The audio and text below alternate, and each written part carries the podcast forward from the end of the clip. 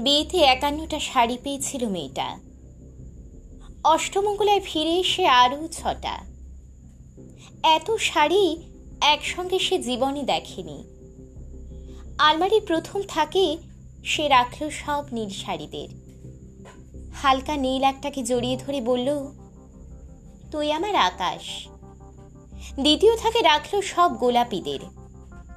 একটা গোলাপিকে জড়িয়ে সে বলল, তোর নাম অভিমান।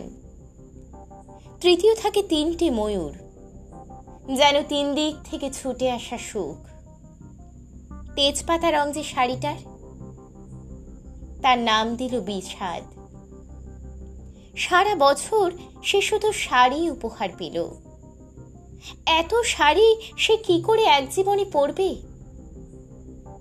কিন্তু বছর যেতে না যেতে ঘটে গেল সেই ঘটনাটা। সন্ধ্যের মুখে মেয়েটি বেরিয়েছিল স্বামীর সঙ্গে চাইনিজ খেতে। কাপড়ে মুখ বাঁধা তিনটি ছেলে এসে দাঁড়াল। স্বামীর তলপেটে ঢুকে গেল বারো ইঞ্চি, ওপর থেকে নিচে নিচে থেকে নেমে ডান দিকে। পড়ে রইল খাবার। চিলি ফিস থেকে তখনও ধোঁয়া উঠছে। এর নাম রাজনীতি, বলেছিল পাড়ার লোকেরা। বিয়েতে একান্নটা শাড়ি পেয়েছিল মেয়েটা।